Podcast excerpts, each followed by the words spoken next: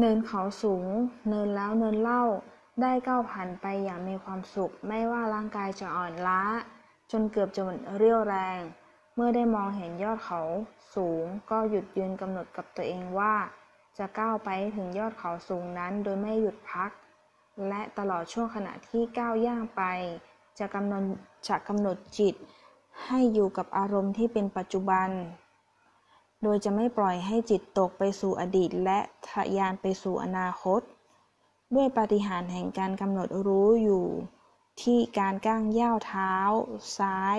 หายใจเข้า และย่างเท้าขวาหายใจออก อันเป็นไปในปัจจุบันขณะ ในที่สุดเมื่อเวลาใกล้เย็น ได้ก้าวมาถึงจุดสูงสุดของยอดเขา ที่เคยมองเห็นจากที่ไกล ได้สุดไกลนั่งลงบนหินก้อนหนึ่ง แล้วมองย้อนกลับไปสู่จุดเคยหยุดกำหนดจิตอธิษฐานที่จะก้าวย่างด้วยจิตที่จดจ่ออยู่กับปัจจุบันขณะ ขณะที่นั่งพิจารณาทบทวนตัวตนของตนเองในการก้าวย่างที่ผ่านมา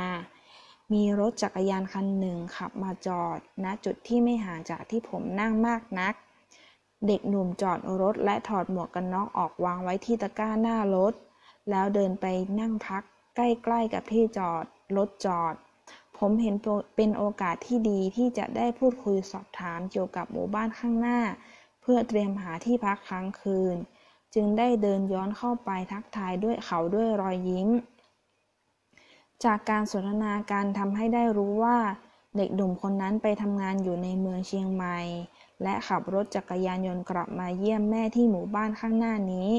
ขณะที่กำลังสนทนาอยู่นั้นได้มีรถปิกอัพคันหนึ่งวิ่งสวนมาและหยุดลง เมื่อขับเลยไปเล็กน้อย ผู้ชายที่แต่งกายด้วยชุดขาว เขาก้าวลงมาจากที่นั่งด้านคนขับ เด็กหนุ่มที่ผมกำลังสนทนาอยู่ด้วย รีบเดินไปหาชายคนนั้น และพูดจาโต้ตอบกันด้วยภาษาที่ผมฟังไม่เข้าใจ สักครู่หนึ่งผู้ชายคนนั้นก็ขับรถจากไป เด็กหนุ่มกลับมาคุยกับผมต่อ พ่อ เป็นคำแรกที่เด็กหนุ่มบอกผมเมื่อกลับมาจากสนทนากันต่อ ได้ทราบว่าภาษาที่เขาคุยกันเป็นภาษามงตัวเขาเป็นเด็กหนุ่มชาวมงที่ลงไปทำงานเป็นเด็กปั๊มแห่งหนึ่งอยู่ในอำเภอเมืองเชียงใหม่ พ่อแม่ของเขาแยกทางกัน ต่างฝ่ายต่างไปมีครอบครัวใหม่ เขาไม่ได้เจอกับพ่อมาเป็นเวลานานนับปีแล้ว วันนี้ที่เขากลับขึ้นมาบนดอยก็เพื่อ เยี่ยมแม่และน้องที่อยู่กับแม่น้องที่อยู่กับแม่ที่บ้านสามีใหม่ของแม่ ผมสนทนาซักถามเรื่องราวของเด็กหนุ่มชาวมงด้วยความเห็นใจในสภาพชีวิตที่เขากำลังเผชิญอยู่ และเมื่อเขาถามผมว่าลุงจะเดินไปไหน เมื่อตอบเขาว่าลุงจะเดินทางกลับบ้านที่เกาะสมุยทำให้เขาเกิดความสงสัยอยากรู้เรื่องราวของผม การสนทนาจึงเปลี่ยนจากเรื่องของเด็กหนุ่มมาเป็นเรื่องของชายแก่ ได้บอกเล่าเรื่องราวการออกจากบ้านมาตั้งแต่วัยเด็ก จนมาถึงวันที่ชีวิตรุ่งเรืองแล้วอยากเดินกลับบ้าน เพื่อให้เกิดภาพเปรียบเทียบระหว่างเด็กหนุ่มชาวเขา กับชายแก่ชาวเกาะจากการรับรู้เรื่องราวของชายแก่ชาวเกาะที่ใฝ่ฝันอยากเดินกลับบ้าน และได้เดินมาหลายวันแล้ว คืนนี้ลุงจะนอนที่ไหน เด็กหนุ่มถามด้วยความเป็นห่วง ลุงก็ยังไม่รู้ว่าจะได้นอนที่ไหน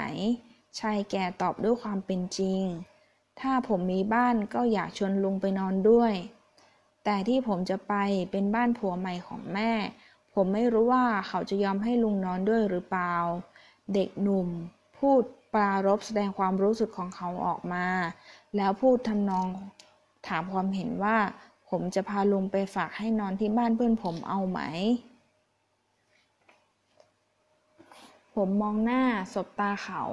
แม้ภาษาไทยที่เขาพูดออกมาจะเป็นสำเนียงพูดที่ไม่ชัดเจน แต่ภาษาแห่งมิตรภาพที่เขาสื่อออกมามีความหมายที่แจ่มชัด ทั้งในคำพูดและในสีหน้าแววตาของเขา ผมรู้สึกได้ถึงประกายแห่งไมตรีจิตที่เปล่งออกมาจากดวงตาของเด็กหนุ่มชาวมงเป็น เป็นพระคุณอย่างสูง แต่จะทำให้คุณลำบากหรือเปล่า ผมกล่าวคำพูดที่ออกมาจากใจ แต่เมื่อเขายืนยันว่าไม่ลำบากอะไรเลย และเสนอว่าถ้าผมตกลง เขาจะให้ซ้อนท้ายรถจักรยานยนต์ของเขาไป บ้านเพื่อนของเขาอยู่ที่บ้านบ้านหลงปง เป็นหมู่บ้านข้างหน้านี้ ผมตอบตกลง พร้อมทั้งเดินไปหยิบเป้ของตนเองที่วางไว้ที่โขดหิน ซึ่งผมนั่งพักตอนแรก แล้วกลับมานั่งซ้อนท้ายรถมอเตอร์ไซค์ของมิตรชาวมงเพียงช่วงเวลาไม่นานเราก็มาถึงบ้านหลงปง ที่เป็นชุมชนชาวมงบนยอดดอยสูง มิตรของผมขับรถจักรยานยนต์เข้าไปในหมู่บ้านที่ปลูกบ้านเรียงรายติดติดกัน แล้วหยุดที่บ้านไม้ใต้ถุนสูงหลังหนึ่งเขาให้ผมยืนรอ ส่วนตัวเขาเองไปพูดคุยกับบุคคลภายในบ้าน ไม่นานก็กลับออกมาแจ้งให้ผมรู้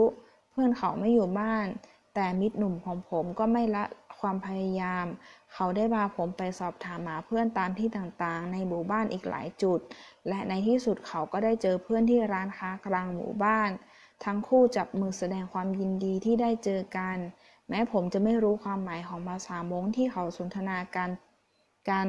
แต่ผมก็เดาได้ว่าเขาพูดถึงผม เพราะทั้งคู่หันมามองผมประกอบการสนทนา ในที่สุด การเจรจาของหนุ่มมงที่เราตามหาก็เดิน ก็เดินส่งยิ้มมาหาผม พร้อมกับบอกว่าลุงไปนอนที่บ้านผมคำบอกกล่าวเชิงชักชวนทำให้ผมยิ้มตอบเขากล่าวคำขอบคุณ เราทั้งสามกลับมายังบ้านไม้ใต้ถุนสูงที่ผมและมิชาวมงมุ่งตรงไปตอนแรก ทันทีที่มาถึงบ้าน ชายหนุ่มเจ้าของบ้านได้เชื้อเชิญให้ผมขึ้นไปบนบ้านของเขา พื้นที่ชั้นบนเป็นห้องโถงกว้าง มีเด็กๆ และผู้หญิงหลายคนกำลังทำอะไรอยู่ไม่ทราบ แต่เมื่อมีคนแปลกหน้าเช่นผมขึ้นไปทำให้พวกเขาต้องแตกกระจายไปคนละทิศคนละทาง หนุ่มเจ้าของบ้านเข้าไปในห้องซึ่งอยู่มุมหนึ่งของห้องโถง แล้วกลับมาพร้อมเสื่อ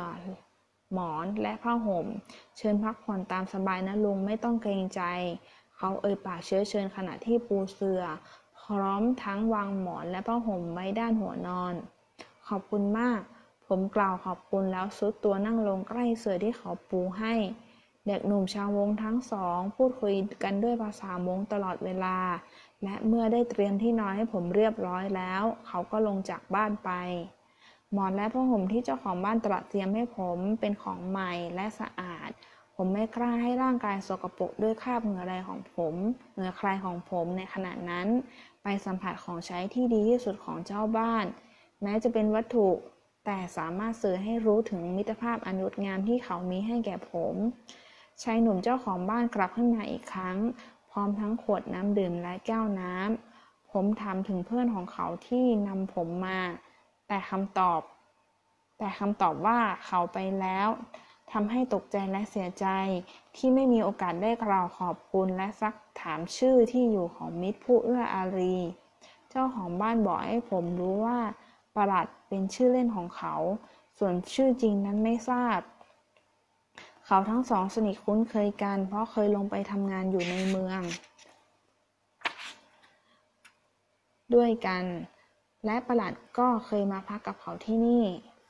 การสูญเสียโอกาสที่จะรู้ชื่อและที่อยู่ของประหลัดทำให้ผมไม่สามารถ การสูญเสียโอกาสที่จะได้รู้ชื่อและที่อยู่ของประหลัด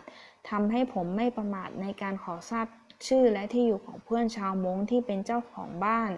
เขาชื่อคุณวสันต์เลาจาง และเพื่อทำลายความเครือบแคลงสงสัยเกี่ยวกับตัวผมที่อาจมีอยู่ในใจของมิตรชาวมง ผมได้บอกเล่าให้เขาทราบว่าผมเป็นใครและกำลังทำอะไร ทันทีที่วสันทราบว่าผมเคยรับราชการเป็นอาจารย์ที่มหาวิทยาลัยมาก่อน เขาได้เปลี่ยนคำสรรพนามเรียกผมจากลุงมาเป็นอาจารย์ทันที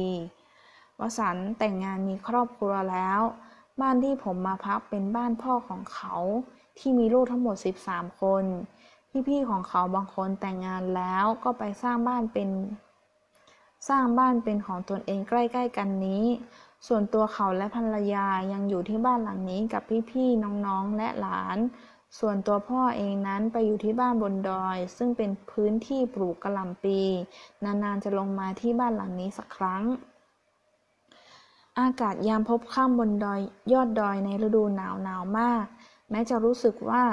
จะเป็นไข้และไม่ควรอาบน้ำเย็น แต่เพื่อชำระร่างกายให้สะอาดเพื่อจะได้ใช้ผ้าห่มใหม่ที่สะอาด ผมจึงฝืนทนความหนาวด้วยการอาบน้ำ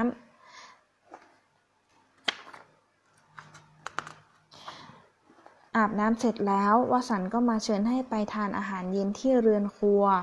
เรือนครัวเป็นเรือนไม้อีกหลังหนึ่ง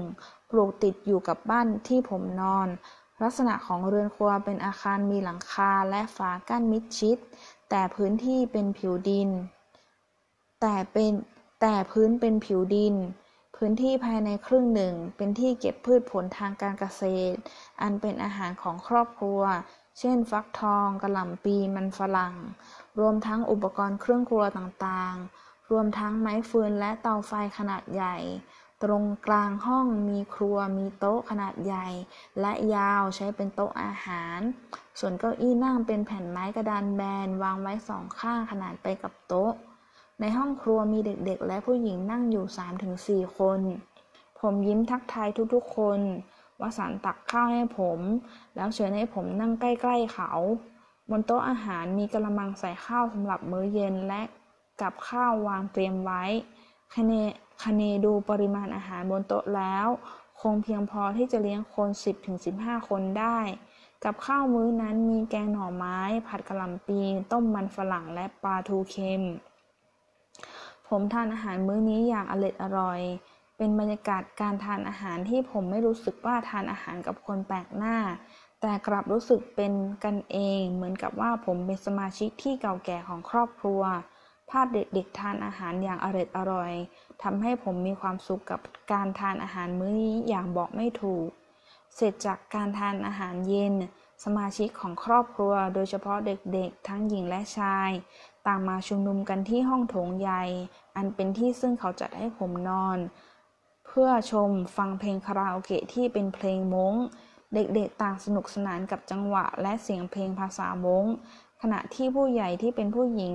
นั่งทำงานเย็บปักผ้า ลายผ้า เพื่อจะนำไปเป็นส่วนตกแต่งของเครื่องแต่งกายชาวม้ง ผมนั่งฟังเพลงม้งกับเด็กๆอย่างสนุกสนาน ภรรยาของวสันนำเอาอัลบั้มภาพถ่ายสามเล่มมาให้ผมดู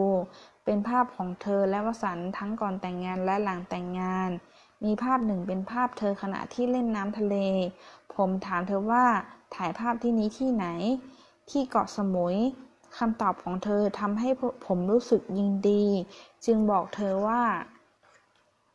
เกาะสมุยเป็นบ้านของผม และผมกำลังเดินไปถึงเกาะ และผมกำลังเดินไปให้ถึงเกาะสมุย เธอเล่าให้ฟังว่า เธอเคยลงไปทำงานในเมือง ครั้งหนึ่งนายจ้างของเธอได้พาครอบครัวไปเที่ยวเกาะสมุย และเธอได้ติดตามไปด้วย เพื่อทำหน้าที่ดูแลลูกของนายจ้าง ผมบอกเธอว่า ขอให้เธอกลับไปเที่ยวเกาะสมุยอีก เพราะขณะนี้เธอและสามีของเธอมีเพื่อน คือตัวผมเป็นชาวเกาะสมุย ขอให้เธอไปเยี่ยมเพื่อนที่เกาะสมุยสักครั้ง ผมนั่งสนทนากับสมาชิกในครอบครัวเป็นเวลานานพอสมควร และจึงขอตัวนอน ที่ใกล้ๆกันมีเด็กผู้ชายสองถึงสามคน เริ่มจับจองที่นอนกันบ้างแล้ว ผมซุกตัวในผ้าห่มผืนหนาและใหญ่อย่างอบอุ่น เด็กชาวมงที่ซุกตัวเองอยู่ภายใต้ผ้าห่มโผล่ออกมาเฉพาะหน้าที่หันมาทางผม เรายิ้มให้กัน และผมก็หลับไปอย่างมีความสุข ท่ามกลางเสียงเพลงมงที่มีจังหวะสนุกสนาน ผมตื่นเช้า แต่ก็ยังช้ากว่าผู้ใหญ่หลายคนที่ลุกไปก่อนแล้ว ที่ใกล้ๆผมมีเพียงเด็กหนึ่งถึงสองคนที่ยังหลับอยู่ อากาศบนดอยยามเช้า สดชื่นและสวยงามอย่างไม่รู้จะสรรหาถ้อยคำใด ๆ มาพรรณนา ผมรู้สึกว่าเป็นไข้ แต่ก็ไม่มีความรู้สึกว่าเป็นปัญหาในการเดินทางวสันและภรรยาได้พูดเชิญชวนให้ผมพักอยู่กับเขาอีกสักคืนสองคืน ผมได้บอกเขาว่าต้องเดินทางต่อไปหนึ่งคืนที่เขาให้พักและอาหารแก่ผม เป็นสิ่งที่ผมจะไม่มีวันลืม แม้ผมจะไม่สามารถร้องเพลงมงได้ แต่ผมจะจดจำความไพเราะอ่อนหวานของเสียงเพลงมงที่ผมได้นอนฟังจนหลับไป เมื่อคืนนี้ แต่ผมจะจดจำความไพเราะอ่อนหวานของเสียงเพลงม้งที่ผมได้นอนฟังจนหลับไปเมื่อคืนนี้ ไว้ในความทรงจำไม่มีวันลืมเลือน ภรรยาของวสันต์จัดอาหารเช้าให้ผมได้ทานก่อนเดินออกจากเดินออก ผมกล่าวคำขอบคุณและโบกมือลาเด็กๆ และสมาชิกทุกคนด้วยความสำนึกรู้ถึงมิตรภาพที่มีค่ายิ่งเดินจากบ้านหลงโปงมาด้วยความอิ่มเอมในรสชาติแห่งมิตรภาพที่ได้สัมผัส แม้จะเป็นเวลาเพียงห่วงเวลาสั้นๆ ที่ผมได้มีโอกาสรู้จักและสัมพันธ์ด้วย